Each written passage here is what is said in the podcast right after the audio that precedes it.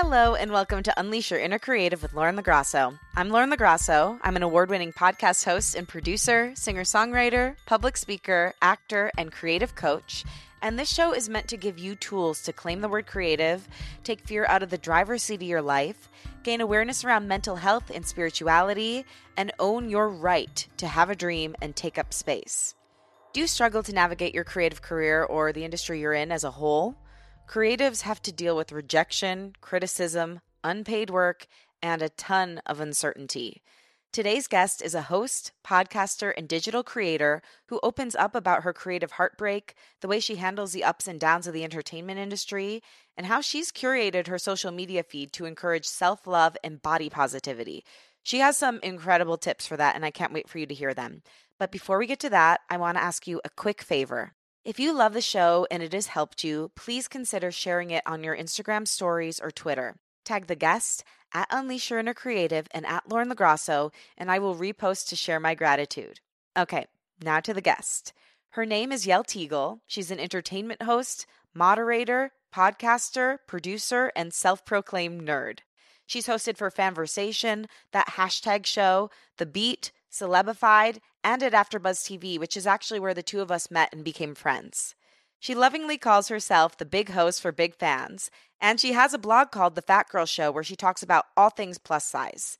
This episode is about riding the roller coaster that is the entertainment industry and how to embrace all of who you are, both inside and out, along your creative journey. You'll hear tips on the nuances of communication and creative pursuits, tools for self love, and the serendipity of the dreams you find on the way to your dreams.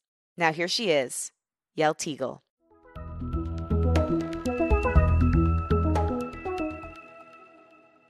Okay, Yael, I love you so much. I already loved you, but like the conversation we just had before this made me love you even more because I feel such a kinship with you.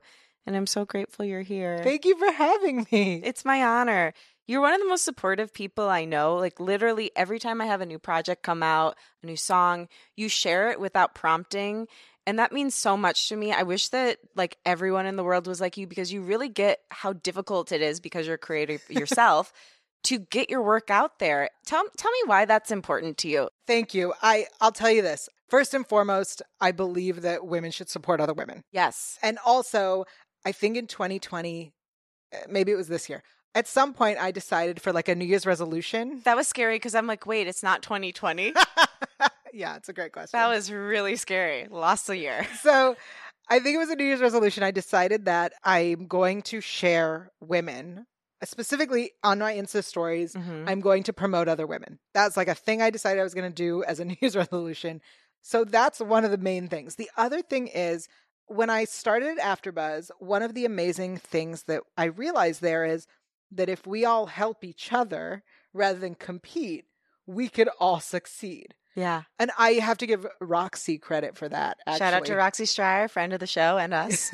yes. Um, because if you all help each other, you will all succeed. yes. The Um, rising tide lifts all ships. Yeah, I never remember that saying. Yes, I'm like you the one with the ships. You said it just now Yeah. in so many words. absolutely. It's true though. I mean, it, I I really reject the idea that there is limited space. I I really reject the idea of crowded spaces in general. And I think that the faster you succeed, the faster I succeed, and also it shows me what's possible for my life. If you're successful, it shows me, oh my god, that person's my friend and that's now in my reach as well. Absolutely. There's no reason to get competitive and I really reject that notion. I also think there's this really amazing feminist um, feminist TikToker um, that talks about how women competing against each other is this institutional uh, systemic problem that keeps us fighting each other rather than being like wait a second they're the problem we should be fighting together Yeah, I think that that's true even with like groups of people, you know, Mhm. even when, when you look at the divisiveness, even within our own country, like if we stop for a minute dehumanizing and fighting each other, then we could face a real problem, which is like these long, corrupt structures that are ruling us all. Yeah. You know, we could actually work on breaking those down right instead of breaking each other down because when we focus on the individual, you totally don't zoom out and see the full problem. Absolutely. And I have to I have to say uh, the TikToker her name's Evelyn. It's her perspective. I need to give her credit because Yes. she is so smart. I want to follow her. Okay, we're going to go follow at her perspective on TikTok. I'm getting more into TikTok. It really scares me. So, yes, I want to get a little bit into your story. I know like the rough outline of it, Sure. but tell me, how did you get to where we're sitting right now on this couch? In in traffic. I got here in traffic. Yeah, like when did the dream begin and how did you I know you you grew up in San Francisco, right? I grew up in the San Francisco area. yeah. Okay, cool. So how did you get from there to here and pursuing your dream? Sure. So I grew up thinking I wanted to be an actor. That was like a big thing. I spent my whole life thinking I wanted to be an actor. I was in theater. I did the Barbizon auditions. Like I was. Oh my gosh, I did John Robert Powers. Oh yeah, I I went in for that as well. um, By the way, for anyone that doesn't know, these are two scams that Yes. our poor parents, I, I mean, my parents certainly foot the bill for me. I, I feel so bad. Dad, I'm sorry. oh, my it's parents. the worst money you ever spent. my parents really did not is. fall for the scam. oh my gosh. See, my parents needed your parents. My, I was like, Dad, please. I was like crying. He's like, sure, we'll pay $1,300 for a class by someone who's never acted a day in their life. Right. So sad. Yeah. So, um, like I said, I went in for those auditions. I Yeah. I really thought that I was going to be an actor. That was my dream. I ended up going to college at San Francisco State University, and I decided that if I was going to spend four years of my parents' money, I would not get a theater degree at a non-theater school. Mm. It seemed You- like a waste. you're waste. very wise person. Have you always been super realistic about life? Yes, I think I'm pessimistic, but yeah. You're not though, because you're a dreamer. Like you wouldn't be fighting for this dream if you're a pessimist. You're an optimist and you believe in the possibility of life. You are so optimistic. no, I, I really am. So like actually I've realized that to a fault. I'm optimistic. Like it's my coping mechanism in Mm. life. And there have been times when I've been so optimistic that I haven't actually seen what was going on. Mm. But I'm starting to really appreciate realists now because they have something that I inherently lack, but I'm trying to get better at Yeah. because I think that being realistic while also having hope is true optimism. I love that. So yeah, I have that. Yeah. That's me. so yeah, so I went to school and I spent 4 years not acting. Um Yeah. I got a bachelor's degree in communications because I was told that that was the degree that will open all the doors. What it does is not give you a skill set. Yes, So I have one as well. Great. So I got out of college and went, "Oh, I haven't acted in 4 years. I don't know what I'm doing." And I ended up stumbling into this job at an amazing place called Sidereel, which was a link aggregator for shows that you want to watch. So if you wanted to watch a show, and this is back in the day before Netflix had originals, and you said, I want to watch this show, where can I find it on the internet for free? And so you would go to this website and it would give you all the links. And you would find links like if it was streaming for free on Netflix or Hulu, or users could add links as well, Okay. if you understand what that means. I think I'm catching your drift. Yes. Basically, it was like the Wikipedia of links. Sure. It's a good way to think of it. Yeah, so I started working there. I absolutely loved it. I love that company. I love the people. It was amazing. Does it still exist? That's an excellent question. We'll, we'll look it up. We'll put it in the show notes. and so there they started doing on camera stuff. I uh, had a friend who had an internship at a publicity company, and she was like, Do you guys want to cover a movie and do a junket and red carpet? And I was like, Yes. So we did that, and that was my first time hosting. And I went, Oh no, this is what I want to do. This is what I'm good at. And I was apparently never a good actor. I'm great at being myself. Oh, I love that. I was so happy to discover this. What did it feel like? It was confusing Huh. because I was like, I got it. And, and honestly, I think I still live in that confusion because I, I know what it is and I know what I want. And then I have zero idea of what to do next. There's no roadmap. There's no, oh, great. Now that you want to do that, take this course, which will get you this job, which will lead to this other thing. Start as an assistant and then become the manager and Yeah. then become the executive. That's the biggest pain point of creative industries in general is like we were just talking about. There's no lack of people who are talented, who have passion, who have drive, who are hard workers, but there's no roadmap. Yeah. Do you think it's harder to be in the position of that where you know what you want but you don't know how to get there or not knowing what you want at all? I think what we're doing is harder because I think if you don't know what you want to do, but you know that there are all these roadmaps and you start as an assistant somewhere, Right. you can learn. That's how I got to this, right? Was I started writing for Sidereel TV reviews and then I got hired to be their office manager. And then from there, I became a project manager. So, like, I didn't know what I wanted to do when I got there, but I learned all these things and I, you know, found different paths and that taught me social media and got me working in social media and marketing and all those things. So I think that what we're doing is a lot harder. Yeah, I agree with that, but also it's my experience. So, Right. yeah, I've never not known what I wanted. Mm. Like, I've known that I wanted to be a performer of some sort since I was three or four. So, I don't have the experience of not having a driving force in my life. But I guess it would be kind of like if you knew you really loved someone, but you didn't know if they were ever going to marry you or like how you could get them to like be in a long term partnership with you. Yeah. But you can't ask. Yeah. And you can't ask, and like, you don't know if you can ask their friend to like kind of like whisper in their ear. It, it's a very confusing process. That's a really good analogy because you can ask their friend. You can be like, "Hey, can you, you know, can you Yeah. nudge them?" but they may not feel comfortable. And then you have to trust that either they did it or they didn't. Like you Yeah. don't know. They'll be like, "Yeah, I did it." Did you? I I feel that way about a lot of things in this industry where I go, "Could you tell this person that I'm available?" And they're like, "Yeah, of course." Okay, but did you? yeah. And I think people lie about that a lot. Uh huh. And I, I'd rather just have them be honest. And I have had friends like that before. I have a friend that works at Apple, and I'm like, hey, can you help me like find out who to pitch my music to to potentially get it on a playlist at Apple Music? And it took her a couple times because I think she felt really bad. But she's like, listen, I just started here. I really don't feel comfortable like poking around. And I respect and That's understand that. But I'd rather know that than her being like, yeah, I asked and they said no. Right. Absolutely. And I think it's totally fair to not be comfortable. Yeah. That said, if your excuse, I'm going to tell you right now, if your excuse is that you're still new, then in six months to a year, I will hit you up again. And you better have either a better excuse or just be like, I lied. I wasn't comfortable, period. Right. So maybe I will be hitting up that friend again. You've been warned. I mean, I'm a. I'm a nudger. I'm definitely you are and i respect that about you like i am not as good at nudging and i want to be better how do you do it very politely. Yes. Um. I mean, I was raised with the saying of the squeaky wheel gets the oil. I and think that's is true it. I think that's it. i love Um, it we should use as many cliches today as we can i love cliches I was raised by foreigners and don't know them all. So Okay. like I screw them up. The the ships one I'm always telling people like the ships. you know the one with the boats Yeah.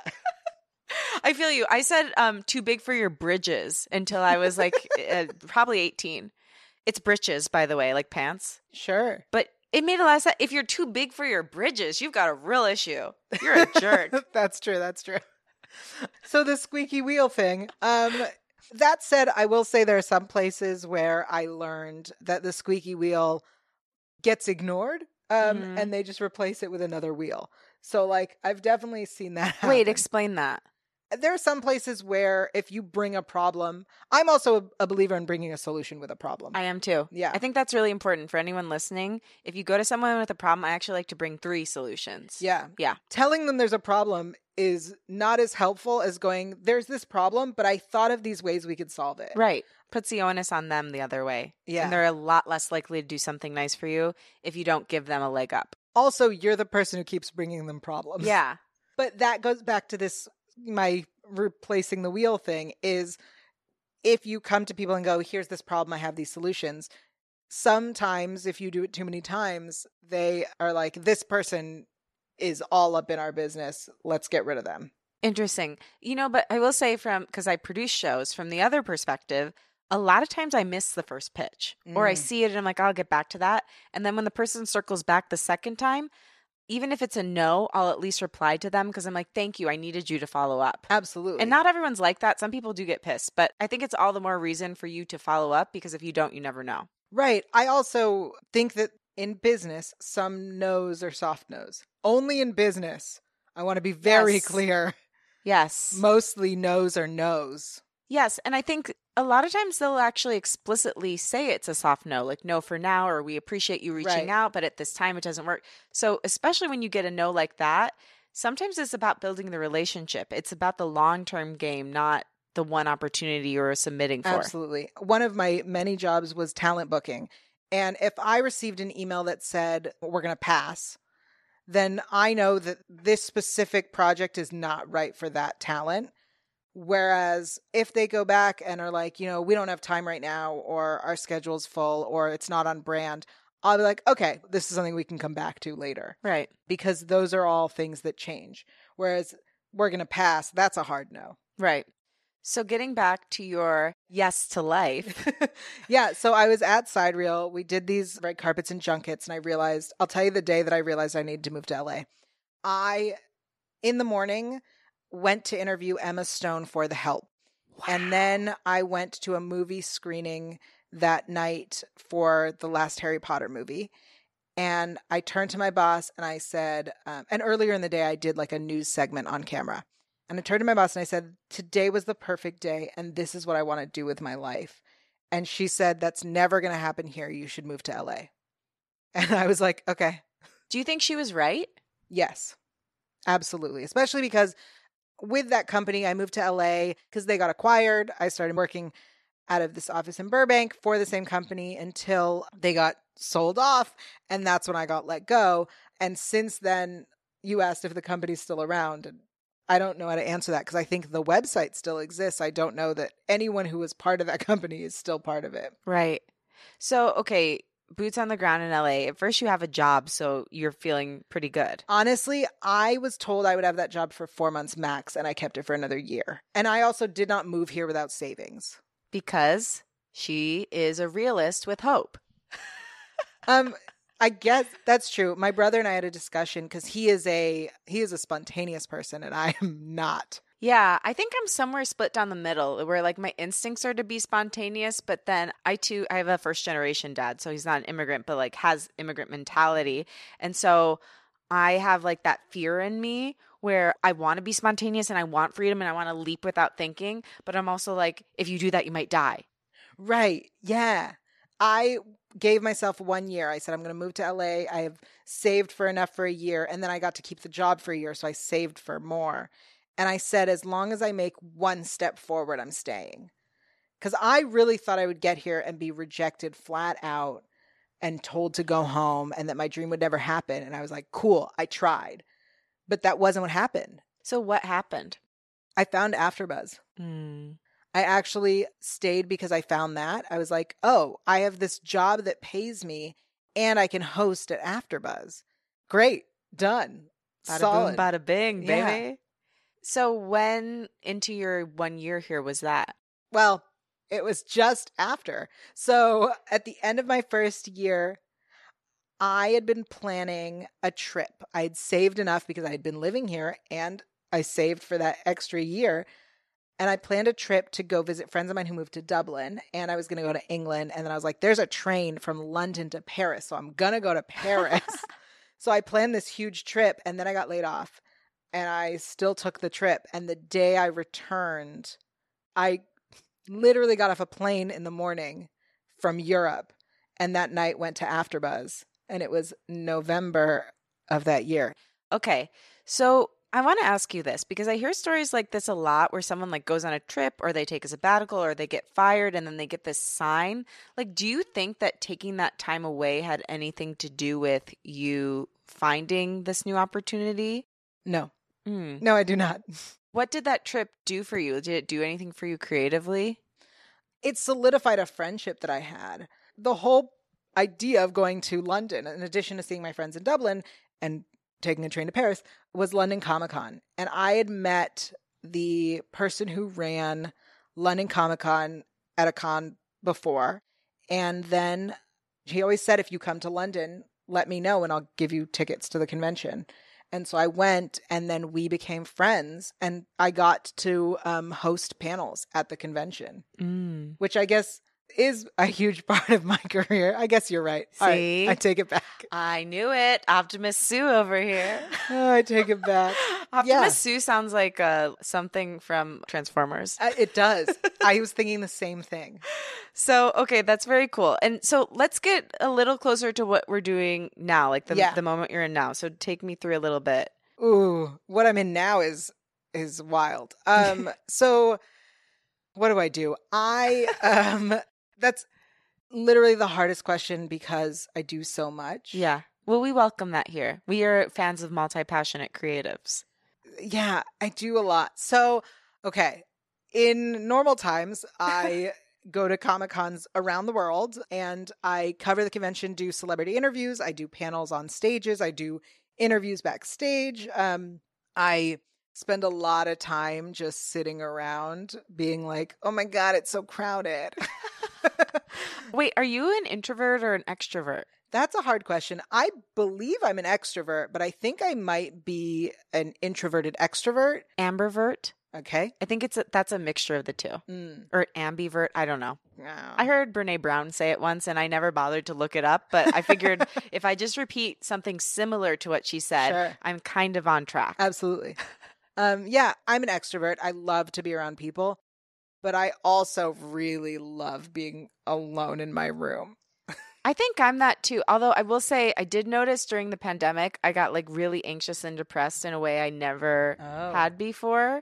And I've been anxious and depressed, but it was like a different type. Mhm. And when I would be with people, suddenly I was like, this is amazing. Yeah, I think I've always thought I was an extrovert, and everyone always goes, obviously, you're an extrovert. But the idea that I get recharged by being with people is not accurate. I get recharged by being alone Mhm. in my room with my TV. Yeah, and I I definitely feel that it can be true for me. I think certain people drain me to no end. Like if Mhm. I have to think about what I'm going to say to the person or there's a lot of people that need a lot of energy, Yes. that's when it's draining, but when it's like deep fruitful conversation or a lot of fun or dancing and you know just being part of a collective like that, that's when it recharges me.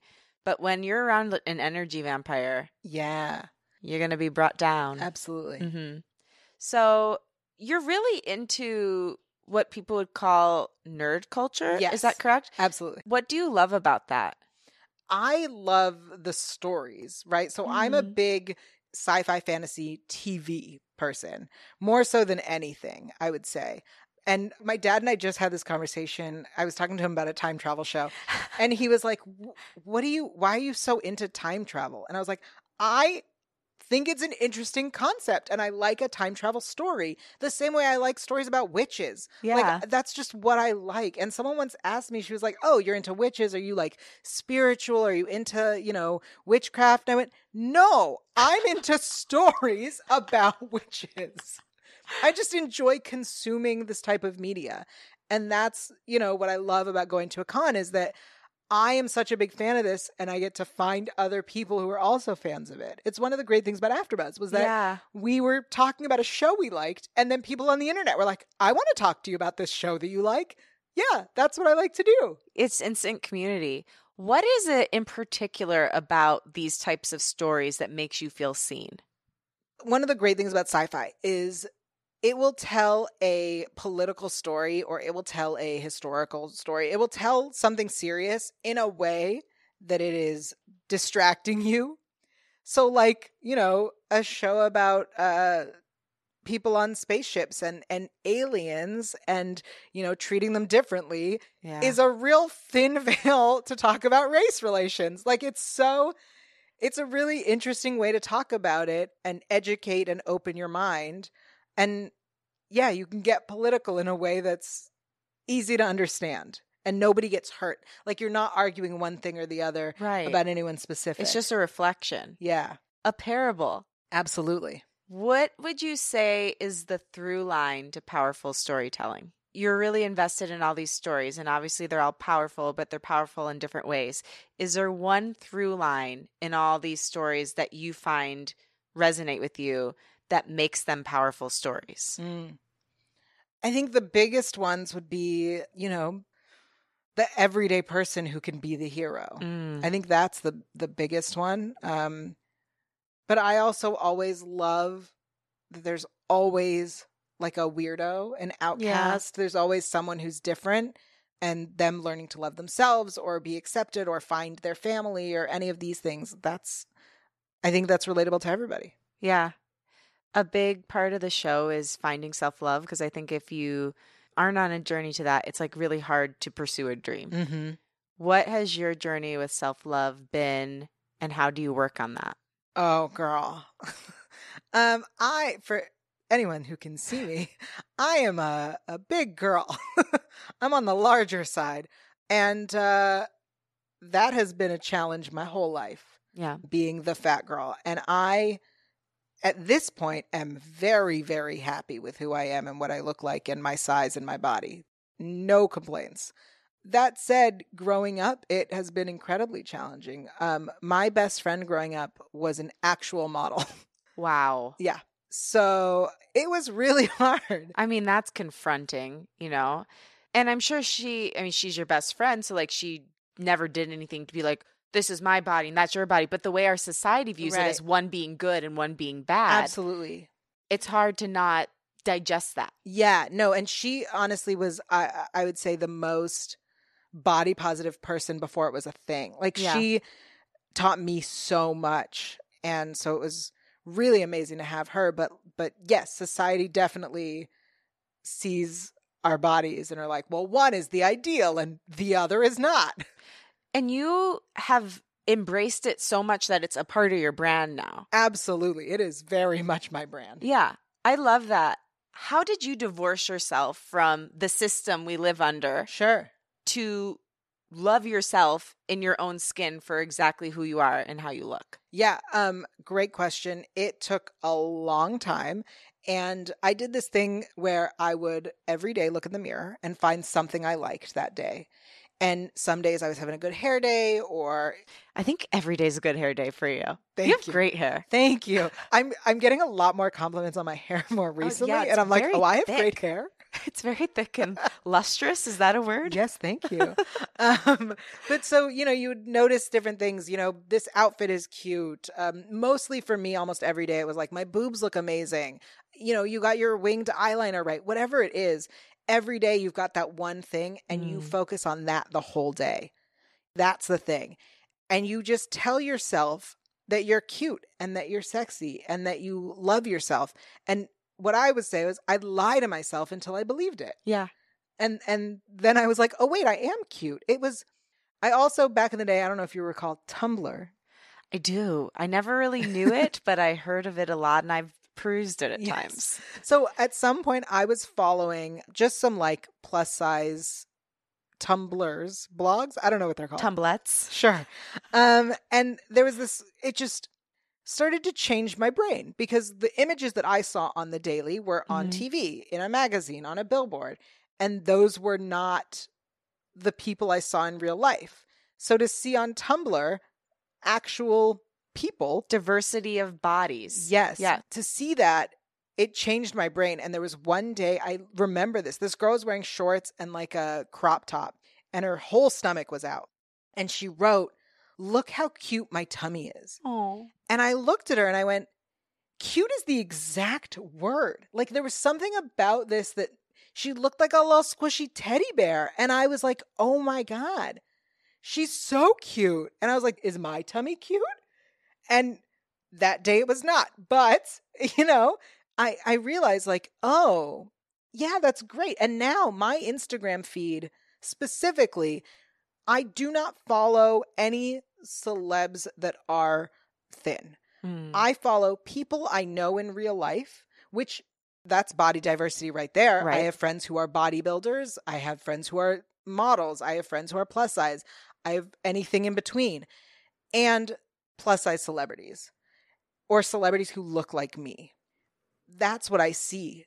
And now when I look at, for example, I go shopping online and I go to a website for a store and I see the models, I'm like, oh my God. Oh yeah. I thought I thought you were gonna like say something about the model because there's lots of websites now that have like you can click someone who's your size and Yeah. see, and that's so helpful because I would always just look at whoever was like the plus size model and think Mhm. like oh I can wear that because I was so far away from the skinny model Right. that it just didn't even make sense to try to judge something off of her body. Sure. So it's nice that they're now showing like a full swath on some, very few. Also, just like a minor thing, Yeah. plus models are smaller than I am.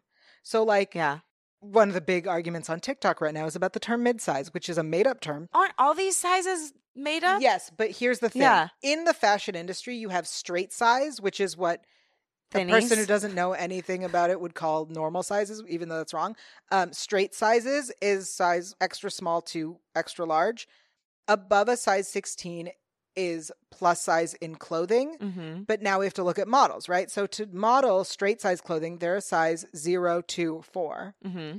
To model plus size clothing, you are a size 8, 10, 12. Oh, that's crazy. You are smaller than the size that you are selling. I didn't know that. Absolutely. So So wow. Uh, this whole new concept of mid-size is a whole other thing that is a mistake and an error and i have ranted about it on tiktok and i'm happy to do it again but not the point but uh, so yes there is a huge push for body diversity especially in fashion but a lot of plus size clothing only goes up to a 3x which is in this new there's also new terminology in the plus size community of the spectrum of plus sizes and that is on the smaller end a 3x is only a mid fat whereas there are people who are larger that need clothing Yes. and they're not being included so, what do you think of the term plus size? i think plus size is a fashion term Uh huh. it's a it's about clothing um i'm great with the word fat that is an accurate description It is Yeah. not a negative How It did you claim that though? Because there's so much like yeah like the um, word fat can destroy people. And you've taken it and made it your superpower. Right. I think that the word fat in our minds means something else, right? When you Yeah. call someone fat, you mean something else. Yeah, what is it? You mean ugly. You mean lazy. You mean gross. You mean You mean that you're not achieving what you're supposed to be doing. Like fat, especially as a woman, what it means to me is you didn't achieve your gender correctly. yeah. Like you didn't do it right. You failed at life because the only thing you're worth is how you look. So you're fat, you didn't do it right. yeah. So that's what you mean. And if that's what you mean, then say those words Yes. because that's what you mean. See, this is our theme. Say what you mean and mean what you say. Yeah. So I saw someone's TED Talk, multiple TED Talks, where they said, fat is a descriptor. I am fat. I'm also short. I'm also a brunette. If I say I'm a brunette, you're not going to go, no. yes, You're not. yes, I am. I'm very much a brunette. Your hair is like a light, uh, like a dark blonde. You're not. You're not a brunette. Right. So fat is just like that. It is a fact. That is, yeah I am and fat. other cultures are better with that than our culture like i know in um, spanish speaking cultures like they'll very explicitly call people gordo or flaca Oh. you know like they're more open with it but our culture in particular because we have such an issue but we won't talk about it, Right. has an issue with saying the word fat Yeah, and I think that it's it's important to understand because I call myself fat all the time and the response people say is you're not fat, you're beautiful, which tells me that you think the word fat means ugly. yeah okay well this is like an example of creativity right here because you decided to take this back for yourself I will say I'm not the only one and I this know, I know. a- You did not invent it, but you've certainly made it a huge part of your brand and a huge part of your creative identity. Absolutely. So I just want to call that out. And I think anytime when somebody takes something that the world would have traditionally looked at as a bad thing and claims it for themselves, there's a huge power in that. Like Macy Gray, I always like to think of her story. She was harassed and made fun of for her voice her whole life. And then she made a living on it hmm you know? And i think anytime we can take something that has caused us pain or has made us feel less than and take it back and claim it as a superpower that's making creativity the filter for your life. Absolutely. okay so let's talk a little bit about a little bit of creative heartbreak you've recently gone through. I know like the pandemic has been particularly tough for Yeah. you. Take me through what was happening in january 2020 to where you are now Yeah, January 2020 I was on an upswing. I was no longer accepting unpaid hosting gigs. which is a thing for anyone that doesn't know Most of them. most many things you do when you're starting out and starting out can take a lot longer than a couple months It's 7 to 8 7 to, 8 to 10 to sometimes 12 13 Years. 14 years so it happens a lot so that was a huge huge thing for you Yeah. And it was incredible. And then the pandemic hit, and all of those jobs either were like postponed indefinitely, or the companies shut, or the budget ran out. and all within the first few months. Wow. And I have this belief of no one's going to do anything for you. So you have to do it all yourself. Tell me how that manifests. What does that mean? It means that uh, if I need a new website and a new reel and a new resume, I have to do it. No one else is going to do it. That's true. And I'm not going to get a job based on a three year old reel. So I need to keep updating it. And usually during the holidays is when I do that. So I don't celebrate Christmas. I don't celebrate any December holiday. So I spend December while everything's closed redoing my reel, my resume, and my website. And January, I was ready. I had my new stuff, and then everything shut down. So as things shut down, I said, okay, I have no jobs right now. This is a great time to start working on new content. And in a few months, when things open up again, I will have everything ready because the last thing I want is three months to go by and someone to go, Well, what did you do with your time? Right. And I, uh, I know that we were going through a collective trauma and that for some people that meant an inability to do anything. And Yeah. I have no, there's no like judgment on that. Everyone processed it differently. That was how you process it. And it's totally valid. Thank you. Mhm. I I like to spend one day moping when I'm upset when I don't get a gig. I spend a whole day doing absolutely nothing and crying and yelling and watching TV and and just being upset. And the next day I am fully focused. Yeah. You're like Khaleesi. Yes. Exactly. so I had days where I was like, "Oh my god, the world is closed. I'm never going to work again." And the next day I was like, "Okay, I'm going to create a new show on a YouTube channel. I'm going to create a new podcast. I'm going to do a photo shoot. I'm going to do something so that in a couple months when things open up, I will be able to be like, "Well, this is what I did in my when I had this time." And also, it gave you purpose because that was the thing. Like, I worked more than ever the first couple months of the pandemic. And I think I needed that because I could not emotionally process what was Mm. happening. Like, I needed to just dive in because if I had had all day to just think, I would have gotten into Right. a way worse place. So everybody processed it differently. And I think, you know, there's no shame around however you dealt with it. Yeah, I treated it like it was December. I was like, I can't see my friends because they're busy. It was even more December than December was. Right, absolutely. In December, like I said, I work on all my stuff and I can't see my friends because they're busy celebrating Christmas. I spent a few months working on my stuff and I couldn't see my friends because we didn't want to kill each other. Yeah. So, Simple as that, folks. yep.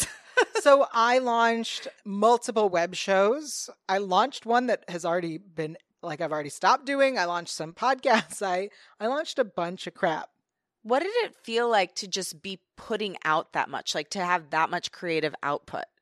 It felt great. It felt overwhelming as well. Yeah. I um am the type of person to put too much on my plate. Why? Cuz if I'm not doing it then I'm watching TV, which I also make time for. Okay. Got it. So it, for you, it's not like I need to do this to achieve worthiness. It's you genuinely enjoy doing that many things. yeah. So that's healthy. Yeah, I I also give myself one day a week where I don't allow myself to do anything. So like this is a I won't go out to lunch with friends, I won't make doctor's appointments, I won't run errands. I have one day a week where I do absolutely nothing but watch TV and eat and I recharge. I want to do that. It's the best. How do you keep that time sacred? Well, you have to move it. Um, cuz you know, every week is different. Usually I try to keep it on Saturdays because that seems to be the best. And I just when people are like, "Do you want to hang out?" I'm like, "No, not today. I'm busy." I tell people that that day is busy. And it is. I sleep in. I literally will watch reruns and then I'll like just eat and stay in my room. I need it because the rest of the week I have back to back to back things. This week specifically, I'm exhausted. This last two weeks have been exhausting. Yeah. What the hell is going on? I have a lot going on. And now I'm back to also hosting live shows. IRL. Yeah. Yeah. In person. What so does that like, feel like? well, scary. I'm I'm vaccinated, But, it's still scary. I keep it? my masks on. Yeah. Because I also, you know, we don't know. Right. And I invested in masks, so I will continue to wear them. I think that they're just good sense. Mm-hmm. Like, how cool would it be if we just keep wearing them and don't have to get a cold? I've been saying this. Okay, so one of my many jobs, I teach Sunday school, Jewish Sunday school. And in my classroom, there's always been a large bottle of hand sanitizer. And if any child coughs or sneezes, I would require them to get up and sanitize their hands. Or if I thought they were touching their face too much, I would make them do it. It is a known rule in my school. At, at one point, I literally Lysoled a girl. I was like, hold your breath and close your eyes. And I sprayed her What did she do that warranted that? She came to school with a very clear cold. And then I caught it. I was so mad. So oh my gosh. I always you know the fact it. that like people and myself included, I used to go to work when I was sick Of as course. a dog. that's one of the systemic problems we have in this country Yeah. is we don't have paid sick leave Mhm. or our bosses won't allow it. Yeah, or yeah, more so like from my experience because I've worked in corporate America, or they'll allow it. They say they allow it, but then if you take it, you're like, oh, I can't you just do a little something. Today. Right. It's it's a real problem we Yeah. have here. But so yeah, she was there and she was sick and I sprayed her and then I got told we're not going to do that again. And I was like, "Okay." So as soon as this started, I told my boss that going forward in my classroom, I will have masks. I'm talking 2-3 years from now. Yeah. My students will wear masks in my classroom. Yeah. Masks are great. They're great. I can't believe we didn't do it years ago.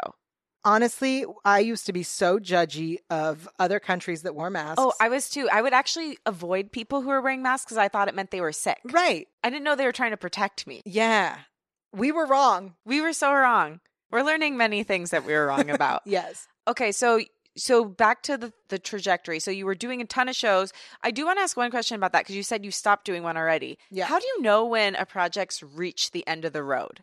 Uh, when it's not worth it anymore. So it, there has to be some sort of benefit. And if you get that same benefit from a different thing, then you don't need to hold on to both. Mm-hmm. So I was doing a show that I really enjoyed it, but it became more and more stressful each time we had to prep for it. And I was like, it's stressing me out. And we always said we would stop doing it if it stressed us out. And so we stopped doing it. And the benefits that I got from it, I was able to get from something else. That's a good rule of thumb. Yeah. If you're not getting paid for something, the benefits have to outweigh the, the stress. Hundred percent. Mm-hmm. And I would say, you know, it's a privileged position to be in, but even if you are getting paid for something and the stress outweighs the benefits so much, it's time to start like reevaluating and seeing if there's another place you can get that cash from. Sure. I just think that, you know, if I was still doing that show and they were paying me, I'd probably deal with that stress a little Yeah. longer. There you go. So you're launching all these projects, and then take me to the creative heartbreak that recently happened. Yeah. So I, during the pandemic, The pandy. That's what I like calling it. I love it. Um, during the panini, I um, I saw that regular TV was doing things via Zoom, and the world accepted that. And I went, oh, I have a dream project. I'll leave it at that. I have been working on it for years, and I saw an opportunity. I went, in my mind, it's the size of the View. If we can do it over Zoom, and people are accepting that, then I am going to do this. Absolutely. So I was lucky enough to be a guest on a friend's YouTube show. And I thought it would be just the way, you know, just a YouTube show. But he had producers and it was very professionally run. And they had interstitials and a commercial break. And I was like, holy crap, this is amazing. So I asked him if I could reach out to his producers about a project. And I did. And we made a pilot. And the pilot is everything I wanted, and I was so excited to launch. Um, and the heartbreak is that it will not be going forward.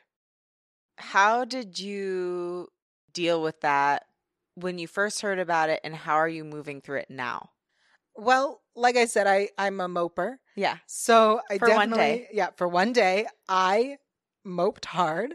I didn't do anything. I canceled everything I had that day and just was upset and was cranky and was mean. Um, and To yourself or others? to my roommate. He Oh. he deals with me a lot. And he goes, Are you okay? And I'm like, I don't want to talk about it. Not okay. Nothing's okay. Right. It's never going to be okay. The world sucks. Everybody sucks. I hate life. You know, you just got to say all these things to make yourself feel better. Yeah, I mean, I I've said the most insane things when I was upset. Like truly wild, off the wall. But I think if you're a person that feels emotions in a dramatic way, if you don't say those things, you can't move forward. Yes. I think you- you're probably like me, where you go so hard on that one day, and then the next day you're fine. yes. You're not fine. Yeah, but, but, you're fine enough to start crafting new Right. ideas. absolutely. I just used snapped to- for anyone who's audio based. I was like, what was that? um, I used to do this thing where if someone did something that annoyed me, I would then be like, you know, if I were petty, I would do this. And I would say like something ridiculous that I would want to do. And I realized that I needed to say it. yes. I need that release of saying this awful thing I wanted to do. Somebody once missed a meeting, and I said to a friend of ours, I said, you know, if I were petty, I would not tell them what was said in that meeting and go, good luck. and I got yelled at because we're not petty. But I just needed to say it. I would obviously never do Yeah. that. I needed to r- release that anger. Yeah. I think that's totally legit. You know, like I have to like say wild absurd things. And sometimes they're very like shame based and self-deprecating, but I have to say Mhm. them so that I can move forward the next day and pick myself up. Yeah, otherwise you're bottling it up. Yeah. And you never know when that's and you're still explode. thinking them all the time. Yeah. Yeah. It's bad. So I let it out. So I moped. I was very upset about this heartbreak. And the next day, after I moped, I was like, okay, what can I do? I can look at these notes, see what is changeable, Mm-hmm. right? One of the things that was recommended was that I not be the host of it. Well, that's not changeable. But And let's let's qualify that if it's okay. Is it okay to yeah, so it, I'm not famous enough to be the host of this, which is where I got to the next concept, which was okay, I can't change that in that I'm hosting this. I'm not giving away my, this is my passion project that I've worked on for 10 years. Yes. I'm not giving it away. Sylvester Stallone that bitch. Yeah. So the option then is I started thinking, okay, how do I grow my following? How do I become the famous person that this needs to be? That's that was the next step, right? Because I can't change we're not replacing me. Mhm. So let's make me the person we wanted to replace me with. So that's what I started doing was going through the notes and seeing what there was that I could change and fix and move. Did they give you anything that you could use to make it better? Yes, of course they gave me things that I could do better. You know, one of them was that it it should have been funner. Okay, well we shot the pilot. What do you want me to do now? Yeah. Like, or, and my producers didn't say we're going to reshoot it.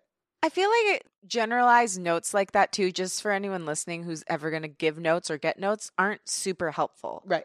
I would prefer to give or get a note that can actually help someone change a specific thing. Or if they're going to say, I would like to see you have more fun. For example, I love the part where you did blank. Right. I'd like to see more like that. Yeah. I I also think when I see a note like that or a note that like I'm not famous enough to host it, in my mind a lot of times uh, after being in this industry for so long, that note is just a no we're not interested and can't think of a reason. Yeah, or or it's them being lazy because they're putting the work on you right. versus we love this project. It's interesting to us, but we don't want to do the work as a brand. Mhm. So we're just going to go with someone who's famous who can prop up the idea. Right. And that happens all the time. But like you and I were talking about, I work in multiple parts of this industry and I see people with huge followings all the time who can't get the views or the listens. Right. So I do still think that there's room for people who have incredible stories to tell because ultimately that rises to the top. Now, is it harder? Yeah, hmm sure.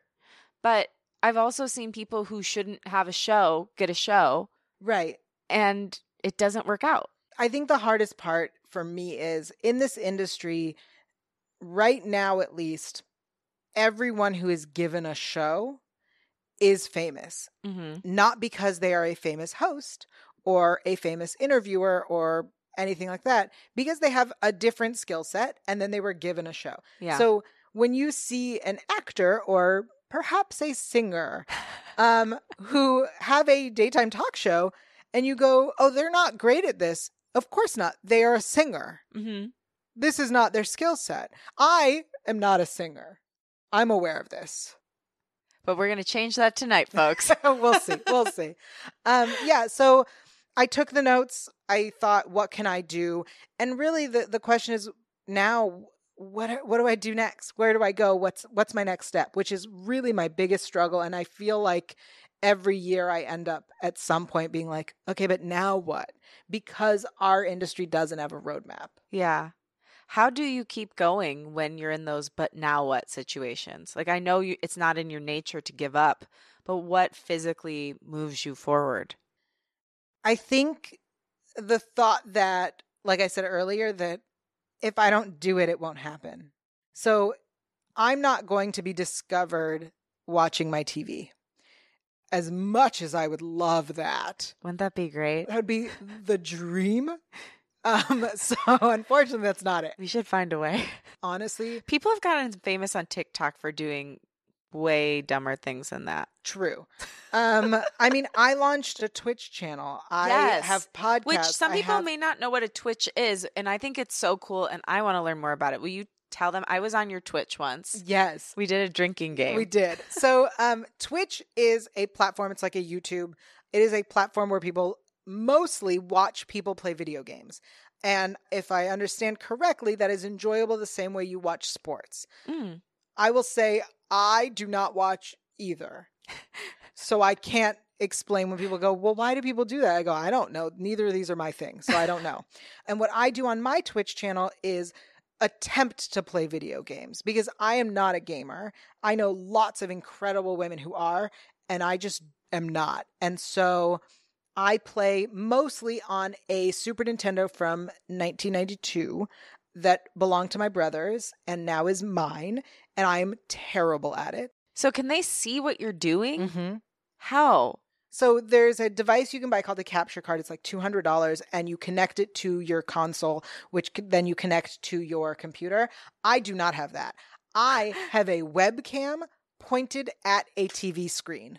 So there's a glare That's my girl. and it's and and when the screen turns black you can see my reflection in it. It's hilarious. I love that you've made your shtick that you're not good at video games and like care about the ones that you played probably when you were really young, Mhm. and that you don't care to get the It's $200. yeah. Like that makes me so happy.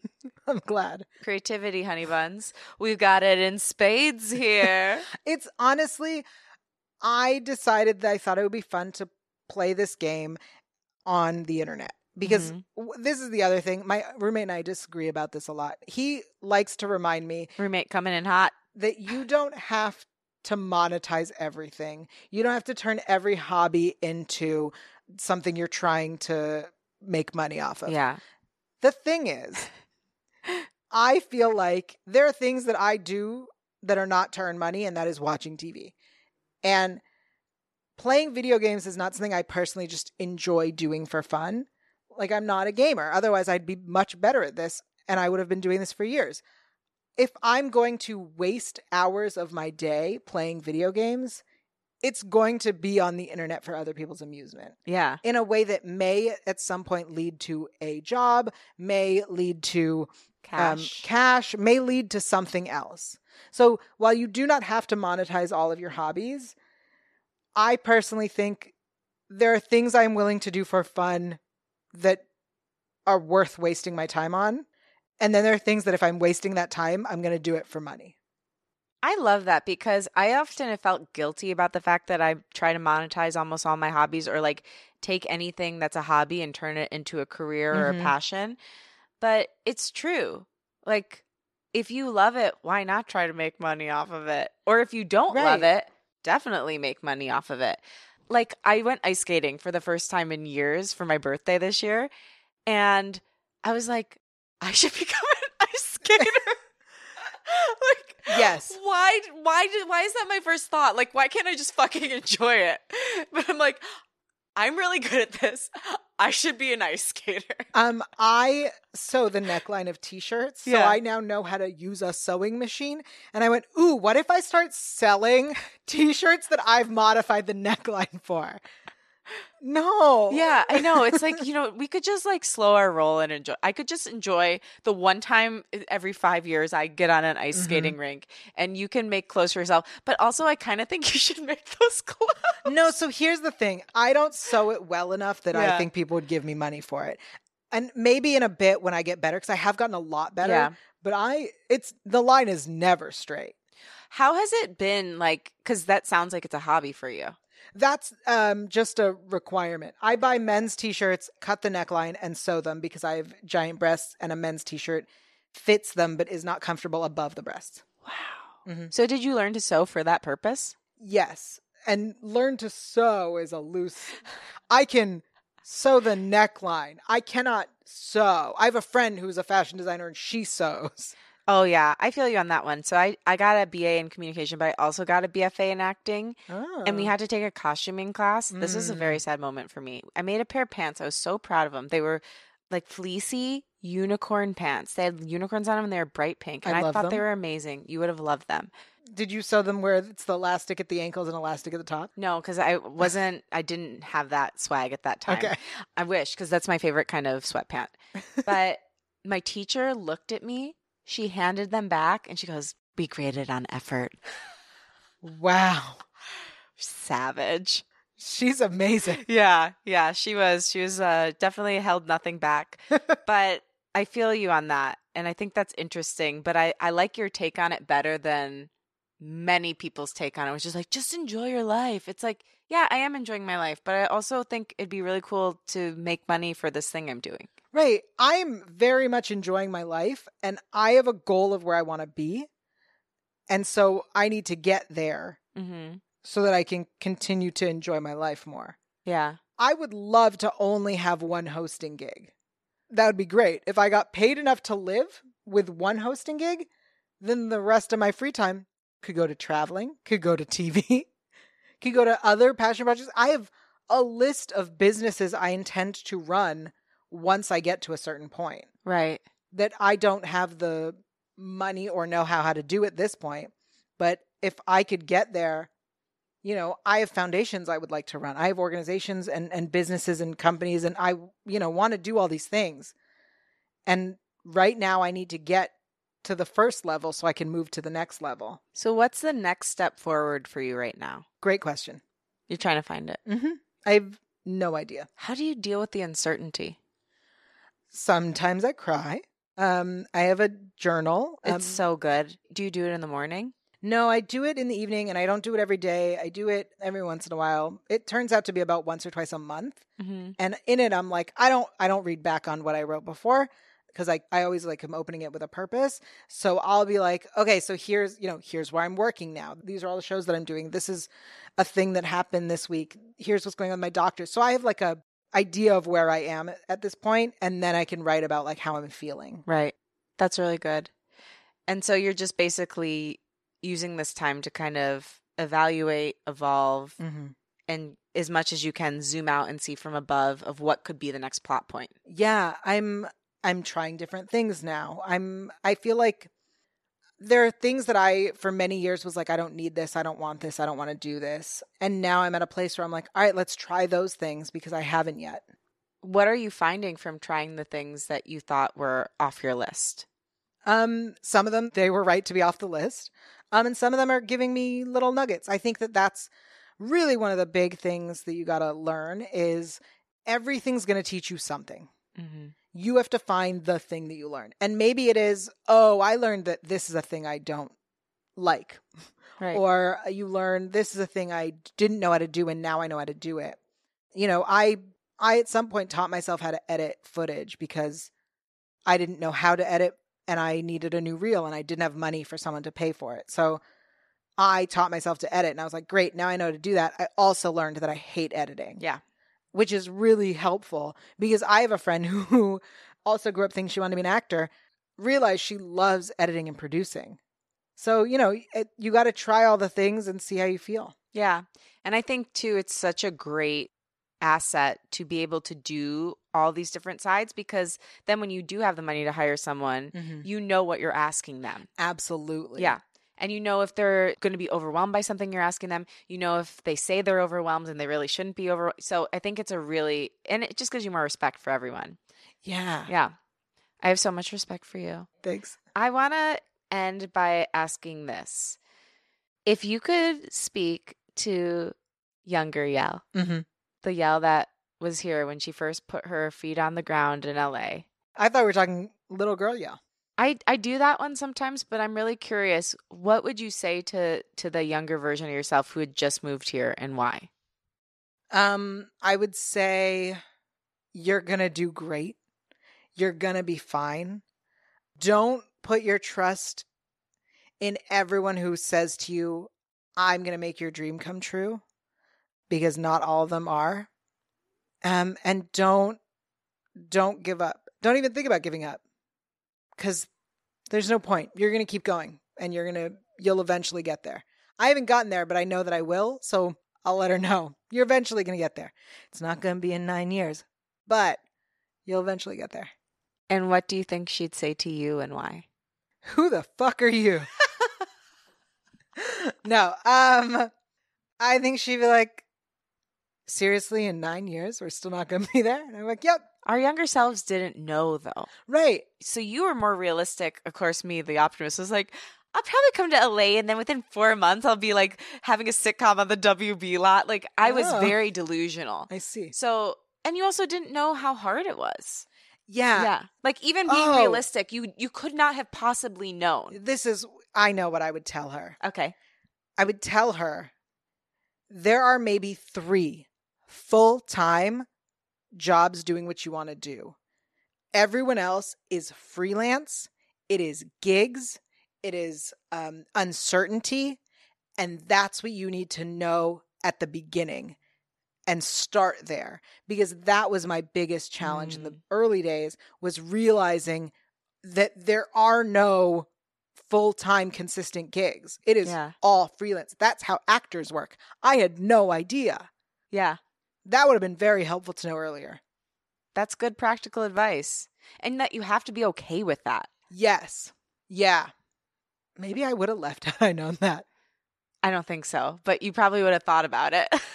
i would have thought about it i also think i would have taken more gigs early on yeah. Because you would have known that that's just the way of life. yeah Well, I believe in you. I know you're going to make it. You're well on your way. thanks And uh, I can't wait to brainstorm with you. And we also might write a song together. Yep.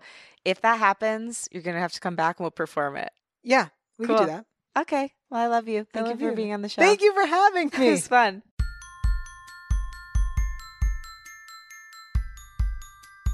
Thank you for listening, and thanks to my guest, Yael Tygiel. For more info on Yael, follow her at Yael Tygiel and at The Fat Girl Show on Instagram. And check out her blog at thefatgirlshow.com. By the way, Yael Tygiel is spelled Y A E L T Y G I E L. Thank you so much to Unleash associate producer Emily Shulmanovich. You can follow her at We Can't Find Emily. Thank you to Liz Full for the show's theme music. Follow her at Liz Full. And again, thank you. If you like what you heard today, remember to rate, review, and follow the show on Apple Podcasts, Spotify, or wherever you get your pods. Please rate and review it. It makes a huge difference, and I promise you, I read every single one, and they mean so much. You can also share the show with a friend and post about it on your social media. Tag me at Lauren LoGrasso and at Unleash Your Creative, and I will repost to share my gratitude. Also, tag Yael at Yael Tygiel so she can share too. My wish for you this week is that you take Yael's advice and start paying attention to the people you follow on social media. I hope that you, like Yael, start curating a feed that encourages you to love yourself inside and out for exactly who you are. I love you and I believe in you. Talk with you next week.